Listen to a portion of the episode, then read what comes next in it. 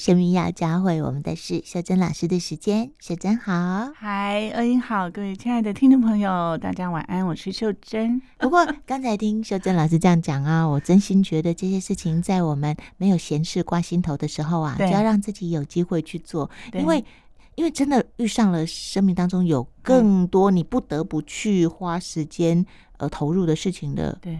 的时候啊，它很有帮助，因为它在你呃真的忙起来的时候。你会有有一些事情让你可以去转移转移那个受苦的心情。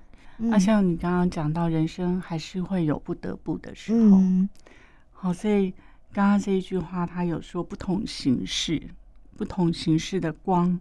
其实这句话也去让我提醒到人生的活着，嗯，有多么珍贵。是哦，就是我们只要活着。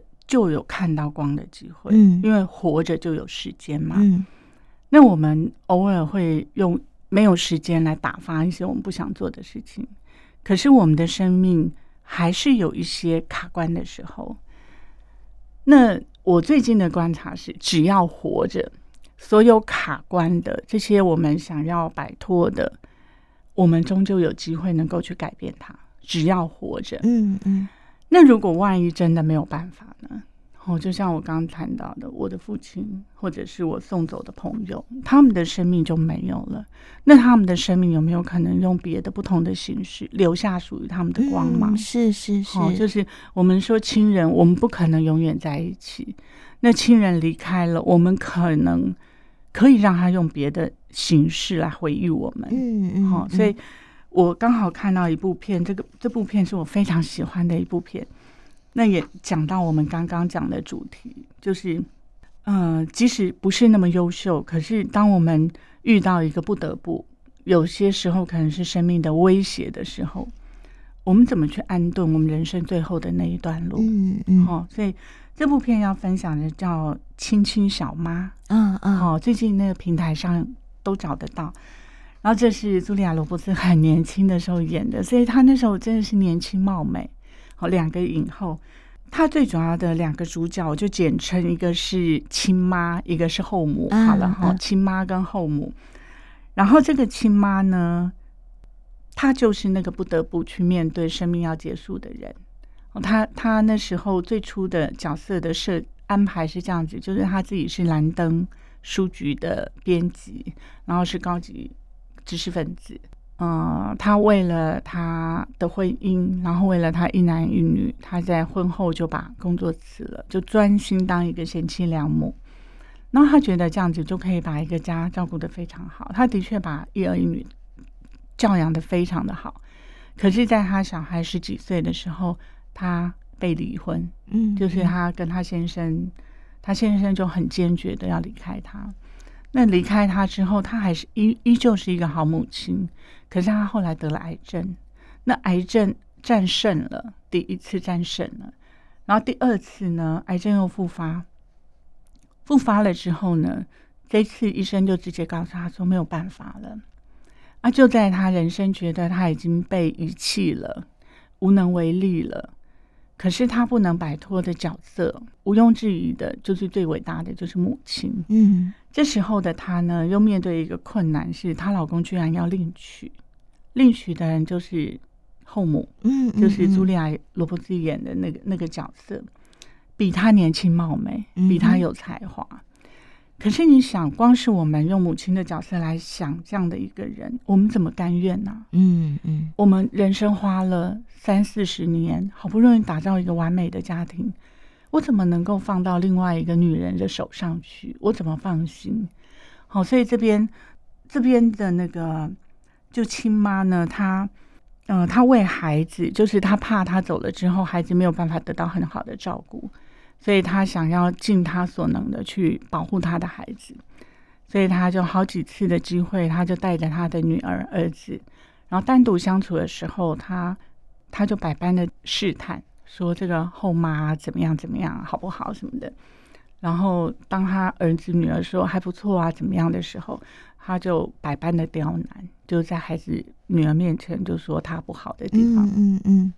这时候他儿子就突然爆出一句话。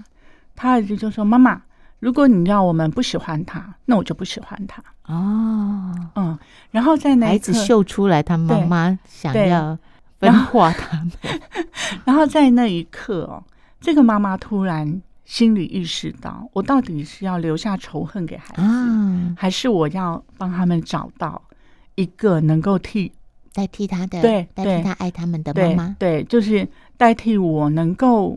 把那个母爱延续下去的那个角色，我到底要怎么样，在这个人生很重要的转折，我要怎么做？嗯，所以他做了几件事，我觉得让我很感动。就是他选择帮孩子留下光，所以他做了几件事。第一个是他，他还是去接受治疗，可是虽然已经没有办法了，可是他尽他人生最后的路，他陪伴他的小孩，然后他拍了很多照片。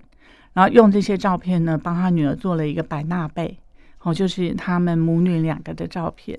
然后也帮他儿子缝制了衣服，哦，也是用他们所有的照片。第一个是他还是想要留下他自己的样子，然后第二个呢是，他创造出很多回忆，嗯，哦，其中有一个回忆我非常喜欢，就是呃，那是一个冬天，就是他妈妈其实身体已经不太好了，可是下起初雪，哦，下雪。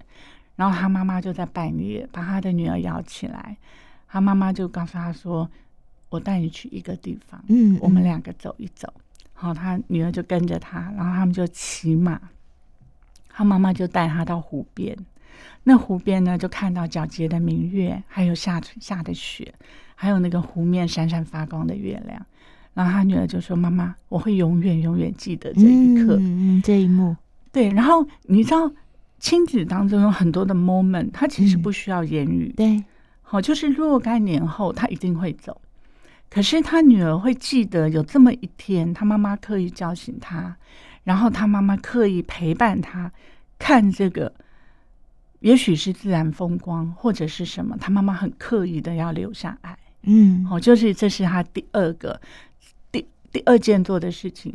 然后这件事情，其实我们做父母也可以在我们的日常做得到。嗯嗯，好，就是也许我们我们就是健健康康，可是其实你说穿了，亲子的缘分没有很多年了。嗯，就再过来，我们的小孩会有别的女人，对，他开始会有他自己的家庭啊，对不对？他的生命要走，你要这么安静的相处，或者是这么安静的两个人说说话的机会。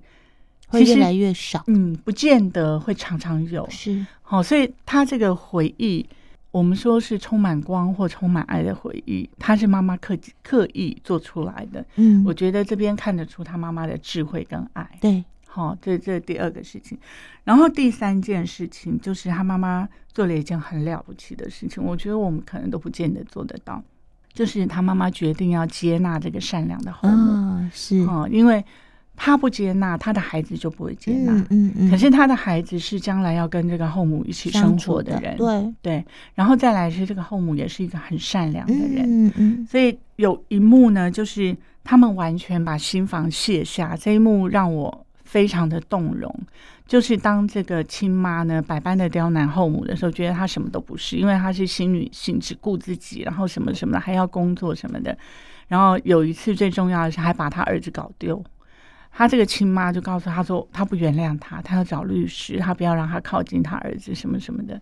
然后这个这个善良的后母，她当然觉得很很受挫，嗯，嗯，因为她很想要进入他们的家庭，很想要帮他爱这两个孩子，因为她知道她老公很爱这两个孩子。然后她卸下心房的第一个动作是，她告诉这个。后母呢说：“我也曾经把我儿子弄丢。嗯”嗯嗯嗯嗯，就是告诉你，其实你做的还不错，我也犯过这样的错误。然后这个后母就跟他说：“说你怎么可能犯这种错误？你是一个多完美的母亲，就是世界上如果要弄一个金牌还是什么，大概你就非你莫属。可是那个那个妈妈就告诉他说，任何母亲都会犯。”你意想不到的错误，嗯，而就是只要你有心去做，你一定会成为一个好妈妈。所以他们就这件事，这个当这个亲妈卸下心房的时候，那个心完全就敞开了。所以他就告诉这个后妈关于他小孩子很多小时候的事情，是他的哪一个伤痕，然后他出生的样子。他们的梦想，还有他们共同度过的一些事情，他就告诉他，其实这种是一种传承的味道。是是。然后这个后妈就告诉他说：“我我会付出我的所有，嗯嗯，请你放心。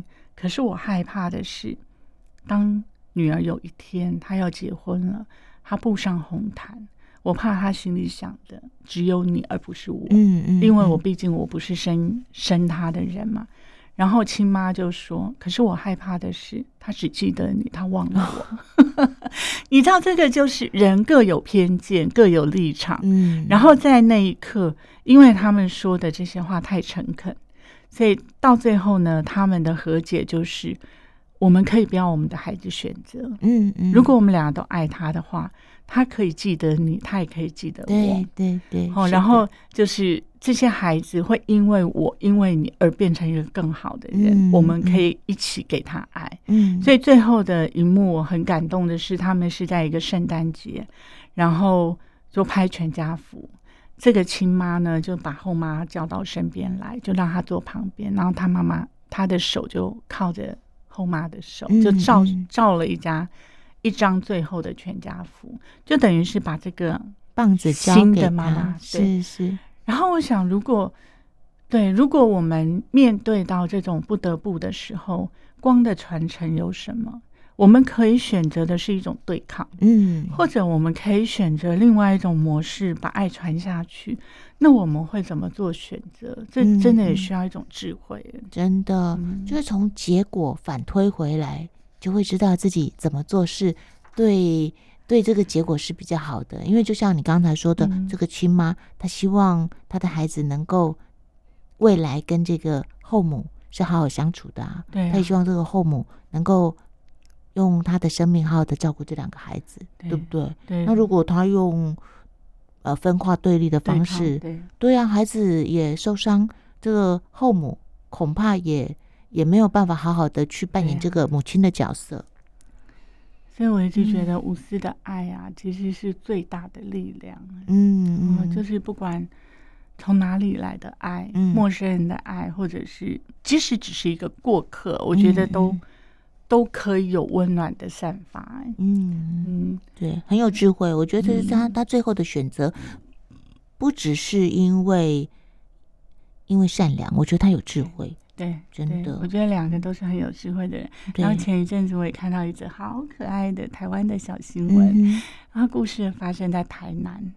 哦，就这样的一个故事，也去让我看到一个关系，就是像我们刚刚讲的关系，关系的流动啊，它一定是有来有往。嗯，我愿意放下什么，你愿意前进，或者是我愿意试出什么样的善意对你敞开，而你也接受了。这样的关系，它是人生当中很绝美的关系，因为它非常的纯粹。嗯哼，好，那我看到的这个故事，它不是人跟人，它是人跟狗。嗯嗯，它真的好可爱的一个故事。他说，呃，发生在台南。哦，他说有一天呢，下着大雨，哦，又打着大雷。你知道，狗狗非常怕打雷，对。所以我们家那只狗有没有有一天疯狂的叫？真的是好生气哦。它要保护你，你不能怪它。啊。就是雷一打，他就跟着叫，他很害怕，他其实是害怕，然后他那个叫声其实是抗拒嘛，想要把你弄走，走，嘿，把大大雷大雷雨赶走。然后这个故事，台南的狗狗呢，它怕打雷，所以外面呢下大雨又打雷，他就慌张失措，没有办法就躲到一个人家去，然后他就看着有一个刺青店的门打开，他就进去了，进去那当然是满身狼狈啊，然后躲在那边发抖。